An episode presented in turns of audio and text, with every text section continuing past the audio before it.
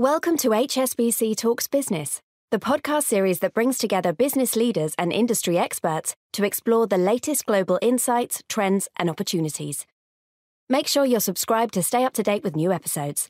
Thanks for listening, and now on to today's show. Today, we'll be speaking to international organizations across Singapore, Malaysia, and Indonesia about how they're future proofing their supply chain and also to understand how they're embedding digitization and sustainability into their business plan.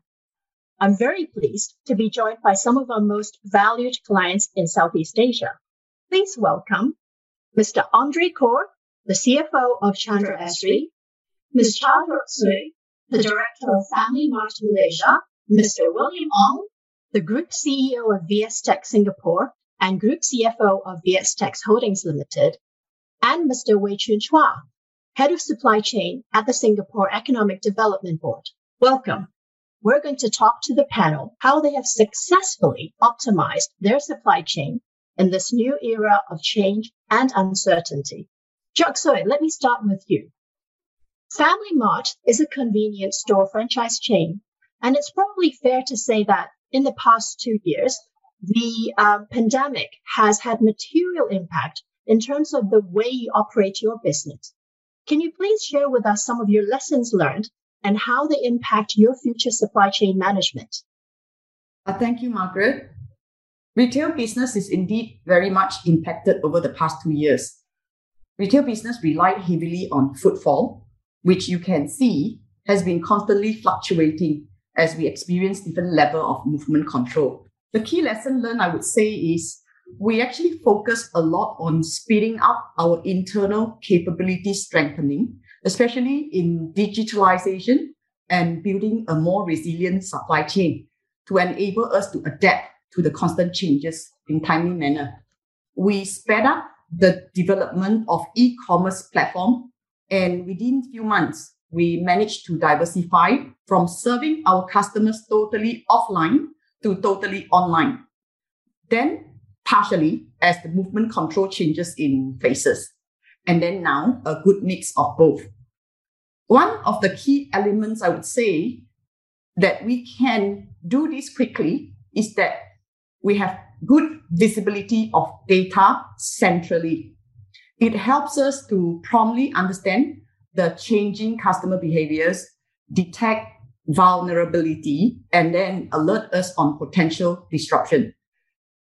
The availability of integrated data have also helped us to better predict our customers' demand, hence reduce or ramp up our production and inventory levels easily in the continuous changing environment. The next lesson I would say is with the pandemic disruption, rising costs, and geopolitical tensions, we learn the necessity to rebalance our supply chain towards more regional networks on top of our current management criteria. While we continue to strengthen our relationship with current suppliers, which allow us to have very minimal supply disruption during the pandemic, we also diversified the concentrated regional risk of having few market leaders in one continent to smaller players in other continents. One example for this is we increased our suppliers' pipelines for major equipments and ingredients from current Europe, US, to include Taiwan, Japan, Korea, Australia, and China. This has become a permanent part of our risk management strategy since then. Thank you. Thank you very much. So it seems like pace, rebalancing, and diversification are key to your success. Andre, turning to you.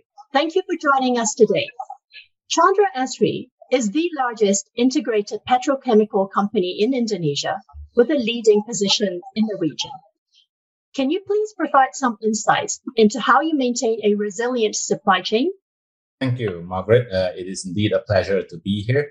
Uh, and same like Soy, I think uh, excellence in supply chain management uh, is indeed a key strategic focus area for Chandra Asri as we uh, procure more than $2 billion of uh, goods and services annually to feed into our value chain that produces petchem products, which are around 40% of Indonesia's market capacity.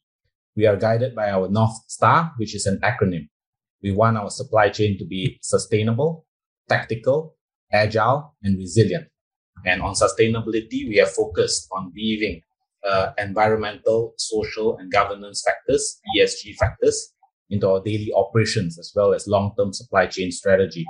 Tactics is about the how of realizing our supply chain strategy. And here we have embedded process and operational excellence, which are supported by analytics as well as market intelligence. Agility is about dynamic data driven decision making, which is underpinned by our digital transformation program that amalgamates technology, people, process, system, as well as business impact. And last but not least, resilience is about strengthening the robustness of our supply chain, stress testing it, considering scenarios, and dynamically optimizing it to adapt our immediate, medium, and long term procurement and supply chain strategies accordingly. And this includes deploying vertical integration, nearshoring, proactive vendor and category management, as well as uh, launching multi platform sourcing strategies. Thank you, Andre. It's very glad to hear that your North Star is very much aligned to the theme of our session today. William, a very warm welcome to you. As a leading ICT provider of service and product in Asia Pacific with a wide regional client base, can you please let us know how you have been optimizing your inventory and also your supply relationship in response to the recent supply chain challenges? Thanks, Margaret. Uh, hi, everyone. As an IT distributor in the region, digitalization, which I've heard the other two speakers also mention quite a lot, we embark on digitalization quite earlier on in our business processes. So uh, what we found was that uh, in uh, 2020, beginning of uh, 2020, when COVID hit, uh, we were able to react very, very quickly in terms of what our inventory level is, uh, what is our situation with the accounts receivables as well as accounts payable. And of course, with the data that we have, we are able to quickly communicate with our, our vendors upstream uh, to ensure that uh, there won't be oversupply of uh, equipment uh, into the channels. And uh, of course, in the meantime, we're able to actually communicate a lot more with our downstream customer to ensure that they do actually pay on time to ensure the whole working capital cycle is actually uh, healthy. Of course, being an IT company, digitalization is, is one of the key uh, elements of uh, how we've actually managed the whole uh, pandemic situation. 2020 was a, a, a really challenging year, but uh, in terms of IT, uh, we have actually benefited from all the work from home, study from home, the whole need for digitalization. So, uh, but having said that, without being able to actually plan properly, it would have been quite difficult to get through because you can imagine the first half was completely disrupted. And then all the businesses basically kind of like squeezed into the second half. And uh, from a cash flow perspective, it can actually be quite challenging as well. Thank you very much, William. Great to hear that digitization played a key role to your success. And last but not the least, Wei Chun, over to you. The um, Singapore Economic Development Board is a government agency tasked to look at strategies to position Singapore as the global business center. So with your broad perspective across multiple industries, can you please tell us what do you see is the top priority of companies when they're actually looking to reshape their supply chain in Southeast Asia? Yes, thanks, Margaret, and uh, for having me here today. Um, you know, in, in our work, we engage with many multinationals across uh, different sectors. Uh, what many of them have done in the early stages of the pandemic uh, was to adjust the inventory strategy, right? Repositioning inventory into a hub where they can get the goods in and out easily. Um, also building inventory buffers to cater for the disruptions that we are seeing more and more of over the last 24 months. But that, even though it's necessary, can be quite costly. So so we are seeing there's a need to augment that inventory strategy with something else. Uh, and many companies, what we've seen is that they are uh, taking a more proactive stance in responding to these events. As mentioned earlier by William, we were hoping that the disruptions will become far and few between, but uh, what we are seeing is a slew of events that's happening one after the other. And the only way for you to deal with it is not to react to it and is to have a proactive stance. And what we've seen with companies who, who have uh, adjusted that stance is to really gain a good visibility within their supply chains. And also mentioned by our, our co-panelists earlier, um, it's about understanding, firstly, you know, where the risks are, where the gaps are within your supply chains, within your tier ones and tier twos, where the potential choke points could be, and having that picture. But even that picture can, can be a quite static picture to act upon. So a lot of companies are starting to invest in having more real-time visibility. And that's not saying that you need to have all the information at hand, but having sufficient information to allow you to respond to the unforeseen events that uh, we've mentioned earlier. So I see that as a key priority for many corporates, and upon which then I think you can build other elements of the supply chain, um, you know, pursuing agility or diversification. Thank you, Wei Chun. What fantastic, insightful sharing from all of you. From the HSBC research, we've also found that digitization and sustainability, like all our speakers have said, are top of mind when it comes to them looking at their supply chain. So I'd like to start with the topic of sustainability. According to our survey, around 43% of the corporates are actually facing barriers when they're trying to incorporate sustainability into their supply chains. So Andre, let me start with you on this topic. As a manufacturer, how are you innovating to embed sustainability into your supply chain? Thank you, Margaret. Well, in weaving uh, ESG into our supply chain to make it more sustainable, technical, agile, and resilient, we have uh, executed a few key milestone projects. So perhaps I'll share some vignettes of uh, what we have done. So firstly, we partnered with a global environment company to reduce our environmental footprint and in parallel optimize costs through the implementation of green chemistry and a digital platform to track our water usage. Uh, by doing this, we were able to reduce more than 92 million gallons of water consumption, as well as mitigate more than 2,000 tons of CO2. And uh, by doing this as well, it has made us more agile with a lower uh, cost requirement and able to better track uh, the utilization of water uh, across our petchem value chain from a financial perspective, uh, Chandra Asri launched the first ever uh, cross-border blockchain letter of credit from Indonesia on Contour, the dedicated fintech platform. And we see this as a key step towards the simplification and transformation of conventional trade finance. And uh, we are delighted to play a role here to massively reduce uh, paper flow. So clearly that also saves some trees. And not only that, in parallel, this has made our trade finance more agile by 90% reducing the standard letter of credit flow by 10 days down to 24 hours. Uh, and lastly, perhaps another example I would share is the establishment of a digital supply chain platform uh, with barcodes to fully automate our warehouse operations. And with that, we are able to uh, improve capacity, uh, improve the packaging quality that we have, that then enhances product traceability and reduces wastage and loss, hence mitigating leakages as well as uh, emissions. I hope that helps, Margaret. It does, certainly does, Andre. And it's it's amazing how you're truly following the North Star of the company. Yes. So, William, over to you. The IT and tech industry has been benefiting from higher demand as a result of either greater investment in technology in general, or as you said, uh, people working from home, educating from home. So can you help us understand how VSTECS is preparing your supply chain for the future and how do you see that panning out for the industry going forward? I think from uh, our perspective, having you know seen what has happened in the last two years, the key is really proper planning of of the whole supply chains, uh, the inventories uh, planning together with our upstream vendors. I think the key here is um, we got to work together to make sure that uh, where are the uh, breaking points. Where are the shortage coming from? And uh, at this moment in time in the IT sector, sometimes it's not even just the chip shortage, just a cable shortage can actually delay and stop the whole projects from going forward. So what we've learned this time around is uh, probably moving forward, the ability uh, to be able to track inventories, uh, the ability to be able to trace uh, where the pain point of the supply chain disruption is, is key.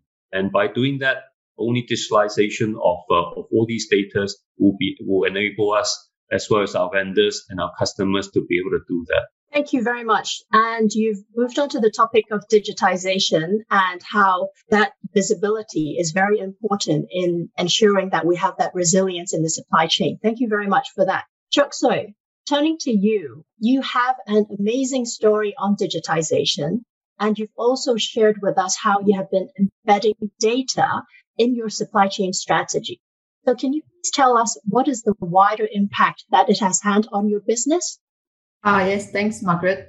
I think we are no different from any of the panelists here. Uh, when we design or decide on an operation flow, data capturing and analytics is always one big consideration.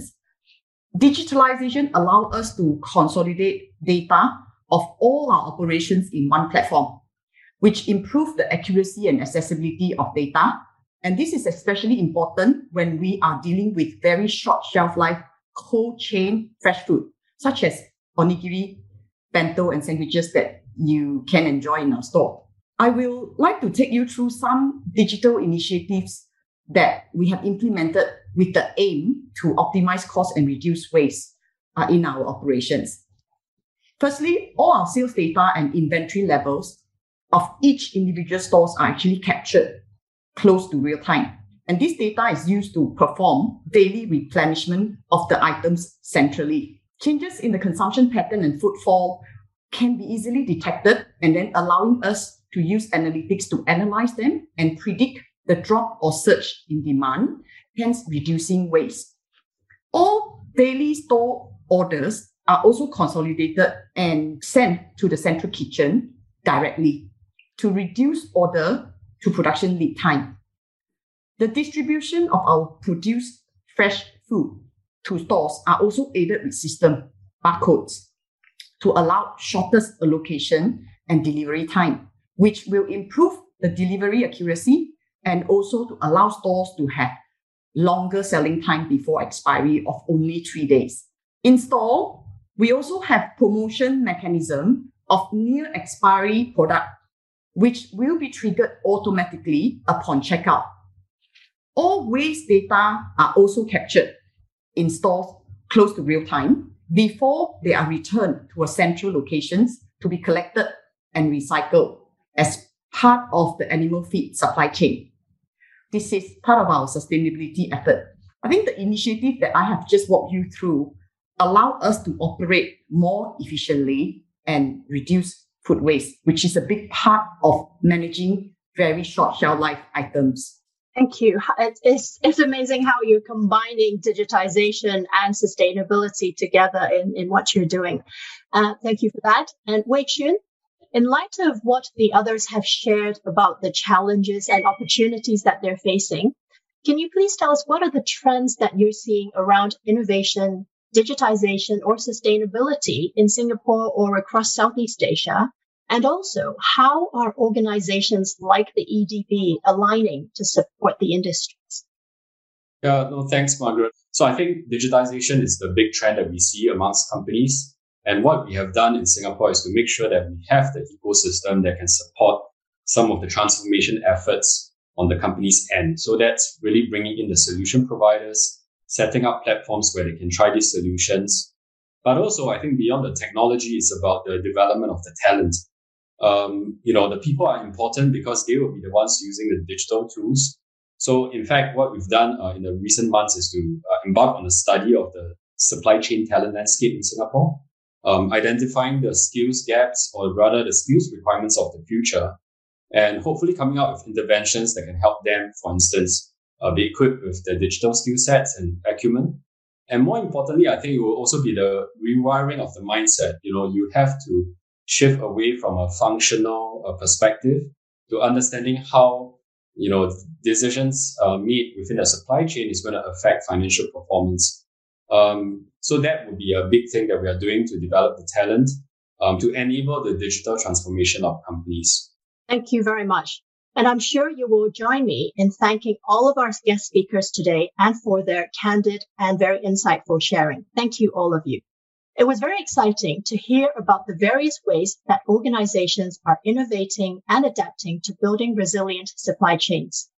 Here at HSBC, we are committed to transforming with our customers and also very actively co-creating with them to build smarter businesses together. Thank you for joining us at HSBC Talks Business. We hope you enjoyed the discussion. Please do subscribe to the HSBC Talks Business channel to stay up to date with new episodes.